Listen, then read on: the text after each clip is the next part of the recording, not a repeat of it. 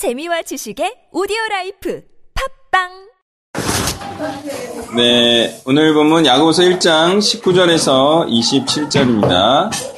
먼저 21절까지 교독합니다. 내 사랑하는 형제들아 너희가 알지니 사람마다 듣기는 속히 하고 말하기는 더디하며 성내기도 더디하라. 그러므로 모든 더러운 것과 넘친 악을 내버리고 너희 영혼을 능히 구원할 바 마음에 심어진 말씀을 온유함으로 받으라. 아멘. 자, 앞에를 한번 보시면 예, 시험을 참는 자에게 복이 있다 이렇게 말하고 있어요. 예, 그래서 참는 자에게 복이 있으니 시련을 견디어낸 자에게 약속된 생명의 면류관이 있다 이런 말씀이 있었어요. 그래서 계속 인내함으로 예, 하나님의 이 말씀을 예, 실천하는 삶을 살아라 이런 얘기가 있었어요. 예, 그러니까 여기서 성내지 말라는 것은 어떤 의미겠습니까? 바로 성도로서 겪어야 하는 고난과 핍박의 삶을 살다가 인내치 못하여 분노하는 것을 의미하는 것이죠.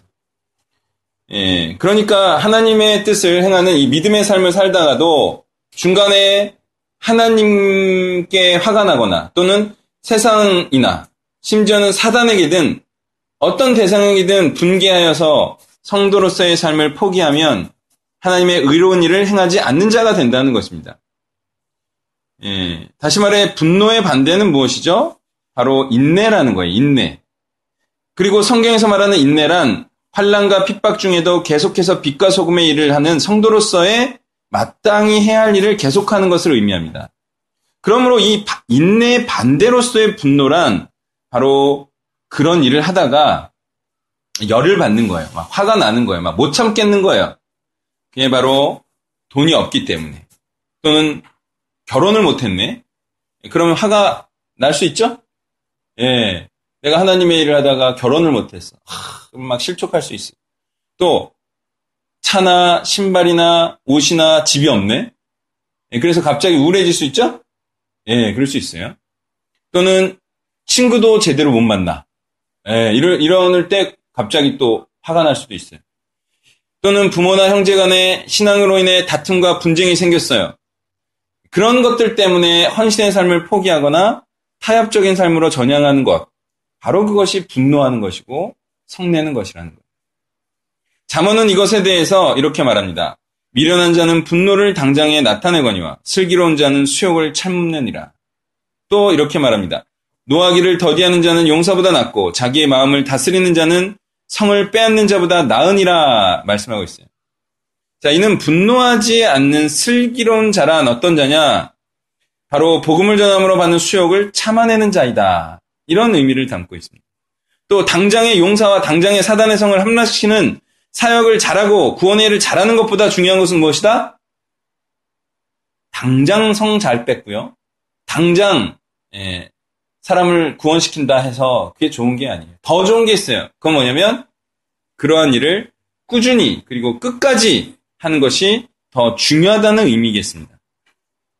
무슨 일이든 끝까지 하는 것이 더 많은 일을 하는 것이죠. 예, 그러므로 21절을 보세요. 그러므로 계속해서 순종의 삶, 겸손의 삶, 인내의 삶을 살라는 것인데요. 여기서 온유함이라고 번역된 프라우테스가 바로 온유, 친절, 겸손, 이 순종의 삶, 인내의 삶을 살라는 것입니다. 이러한 삶을 살아야지만 구원이 있다는 거예요.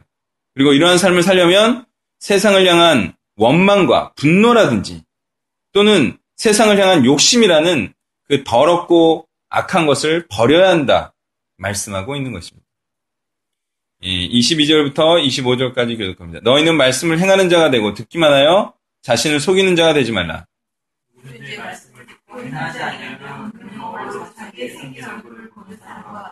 제 자신을 보고 가서 그 모습이 어떠했는지를 곧 잊어버리거니와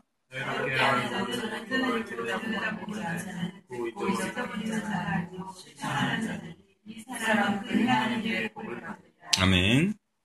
자, 원래 이제 구약 개념으로 듣다. 예, 그러니까 히브리어적으로 듣다라는 표현은 청종한다라는 뜻이에요. 다시 말해 듣고 순종한다는 예, 개념을 다 담고 있는 단어인데요. 근데 헬라어적으로는 이제 헬라어적으로 듣다라는 표현으로 옮겨지면서 이게 자칫 이렇게 풀이될 수 있다는 거예요. 어떻게? 귀를 통해 정보나 지식을 습득하는 것. 이것만을 의미할 수 있는 예, 단어가 된 거예요. 그러니까 지금 야고보는 굳이 22절과 같은 말을 하는 이유가 있어요. 예. 그것은 듣다라는 것이 구약과 달리 이해될 수 있다, 있기 때문이에요. 그래서 구약에서 신약으로 넘어오면서 이렇게 듣는 것과 행하는 것이 분리되는 현상이 나타나기 시작했는데요. 이는 구약 사람들이 모두, 구약 사람들은 모두 듣는 대로 행했다는 뜻이 아니에요. 그런 뜻이 아니라 듣는 것과 행함을 분리시켜서 듣는 것으로도 무엇인가 일어나고 되는 것처럼 착각하기 시작했다는 거예요. 그래서 성경에서 특히 이제 구약에서 말하는 듣는 것은 의미가 뭐냐면 오베잉이에요. 오베잉. 예, 영어다 할 줄 아시죠? 예, 순종함을 의미하는 건데 이게 hearing이라고 착각하기 시작했다는 거예요. 그런 대표적인 예로 이런 구절이 있어요. 믿음은 들음에서 나며 이런 구절이 있어요. 예, 이 구절을 많은 사람들은 어떻게 이해하냐면 아 말씀을 hearing하면서 믿음이 나는구나 이렇게 착각하고 있어요. 근데 그거는 예, 결코 올바른 해석이 아닙니다. 올바른 이해가 아니에요. 왜냐하면 그 앞절을 보면 알 수가 있어요. 그 앞절이 로마서 10장 16절인데요. 그러나 그들이 다 복음을 순종하지 아니하였도다. 이사야가 이르되 주여 우리가 전한 것을 누가 믿었나이까 하였으니 이렇게 말씀하고 있어요. 그러니까 바울이 바로 뒷절 17절에서 말한 그 들음은 바로 순종을 의미하는 게 분명합니다. 또 이사야 시대에도 듣기는 들어도 믿지 않는 자들이 있었던 것이죠.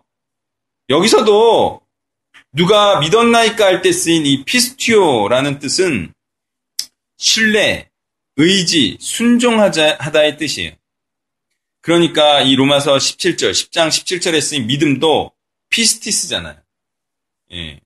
이 πίστις도 충실하고 신실한 언행이기에 순종을 의미하죠.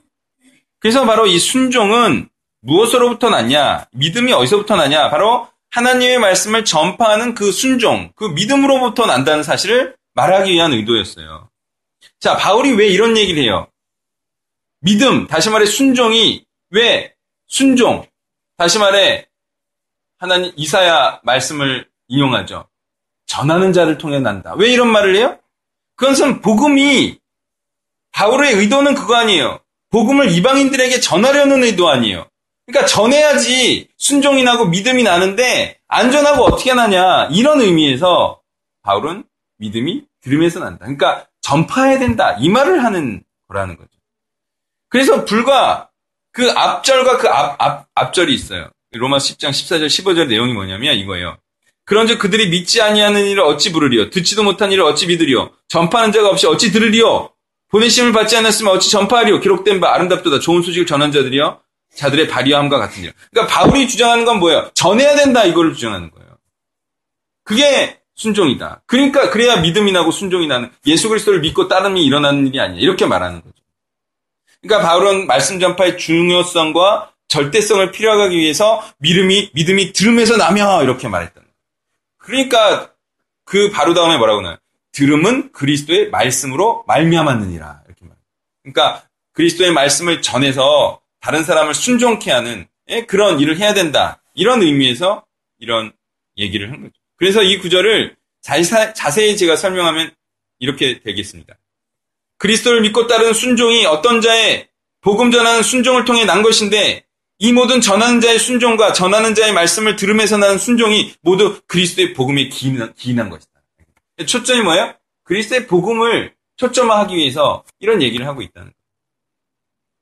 자, 이렇게 언어적 차이와 의미 전달 과정에서 오해가 이처럼 생겨난 것은 역시 의사소통을 원활하게 하지 못하게 된, 의사소통이 원활하지 못하게 된 언어의 혼잡이라는 바로 저주에 기인한 것입니다. 그런데 우리는 이러한 저주를 뚫고 원래의 의도와 의미를 찾아 원래의 의미대로 신앙생활을 해야 되고 그 원래의 의미를 알려줘야 되는 거예요. 그것을 바로 야고보가 하고 있는 작업인 거죠. 야고보는 원래의 뜻을 이렇게 언어가 언어가 이렇게 바뀌면 혼잡이 일어나요. 그죠?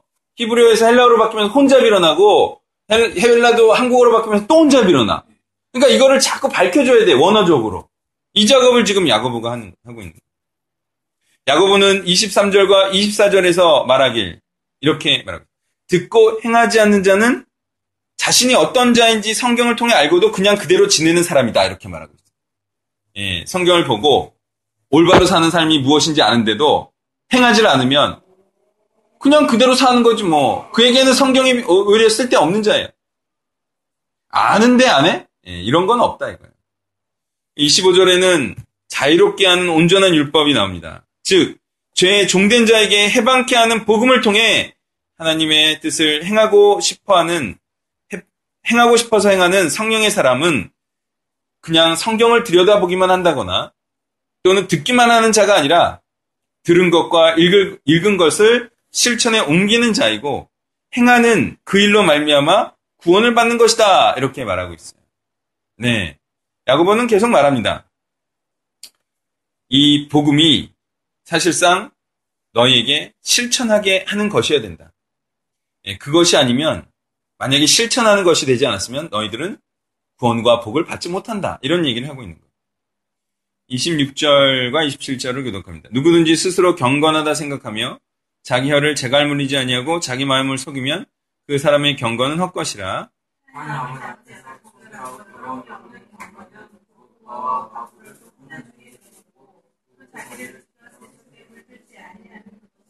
아멘. 예, 트레스코스. 이것은 경건, 경외하다. 하나님을 섬기다라는 뜻이에요. 예, 경건하다라고 번역했죠. 이게 하나님을 경외하고 섬긴다고 하면서 인내함으로 하나님의 사명을 묵묵히 행하지 않고 원망과 불평함의 말로 공동체와 다른 사람들을 낙심케 하면 그것은 하나님의 일을 하는 것이 아니라 오히려 자신을 속이고 하나님의 일을 무너뜨리는 일이 될 수 있다. 이렇게 말하고 있습니다. 그러므로 하나님 앞에 온전한 신앙과 경배는 무엇입니까? 바로 공동체에 연약하고 더 힘들 수 있는 자를 섬기고 그렇게 공동체를 견고하고 하고 풍성하게 하는 일. 바로 이 일과 그 다음 세상 질서와 가치를 따라 살지 않으므로 하나님을 기쁘시게 하며 어린 자들의 모범이 되는 것이라 말씀하고 있습니다. 이때 고아와 가부가 나오죠. 여기서 말하는 고아와 가부는 어디에 있는 고아와 가부예요? 어떤 고아와 가부예요? 흩어진 열두 지파 중에 있는 고아와 가부죠? 다시 말해 예수를 그리스도로 믿는 고아와 가부죠? 아니면 전혀 상관없는 로마에 있는 모든 고아와 가부겠습니까? 지금 그들을 도우라고 말하고 있습니까? 아니죠? 보세요. 신앙 공동체 안에 다시 말해 예수를 그리스도라 믿고 목숨을 걸고 자기를 부인하고 섬기는 그렇게 복음을 전파하는 빛과 소금의 역할을 하는 그런 공동체 안에 있는 과부와 고아를 섬기라는 거예요. 왜? 그것이 하나님의 나라를 굳건히 하고 하나님의 나라를 더욱더 풍성히 하며 복음을 더 전파하게 할 것이기 때문이죠. 이러한 하나님을 진정으로 섬기고 경배하는 것이 무엇인지를 설명하는 이런 구절을 통해서도 우리는 참 신앙과 참 예배가 무엇이냐? 뭐예요? 바로 하나님을 섬기는 것. 하나님의 뜻을 행하는 것. 이것이 바로 참 경건이다. 참 순종이다. 참 이것이 사역이 하나님을 섬기는 것임을 알 수가 있어요. 자, 많은 사람들이 하나님을 섬긴다고 하면서 예, 그냥 예배 의식만 행하는 경우가 많이 있는데 성경은 분명히 말합니다. 하나님을 섬기는 것, 경건의 모양만이 아니라 경건의 능력이 있는 것은 하나님의 뜻을 행하는 것이다라는 사명을 행하는 거예요. 하나님 하나님께서 행하라고 한 것을 행하는 거예요. 이게 하나님을 섬기는 것이고 이게 예배고 서비스입니다. 하나님을 서비스하는. 우리가 바로 이러한 일에 초점을 맞춰야 합니다. 우리가 참으로 경건하다 라고 하는 것은 하나님께서 행하라고 하신 그 일을 하며 우리가 종된 일을 하면서 예, 그분을 영화롭게 하는 바로 복음을 전하는 것입니다. 그러면 많은 사람들이 또 하나님을 경외하며 하나님 말씀에 순종하려 할 것이기 때문이죠.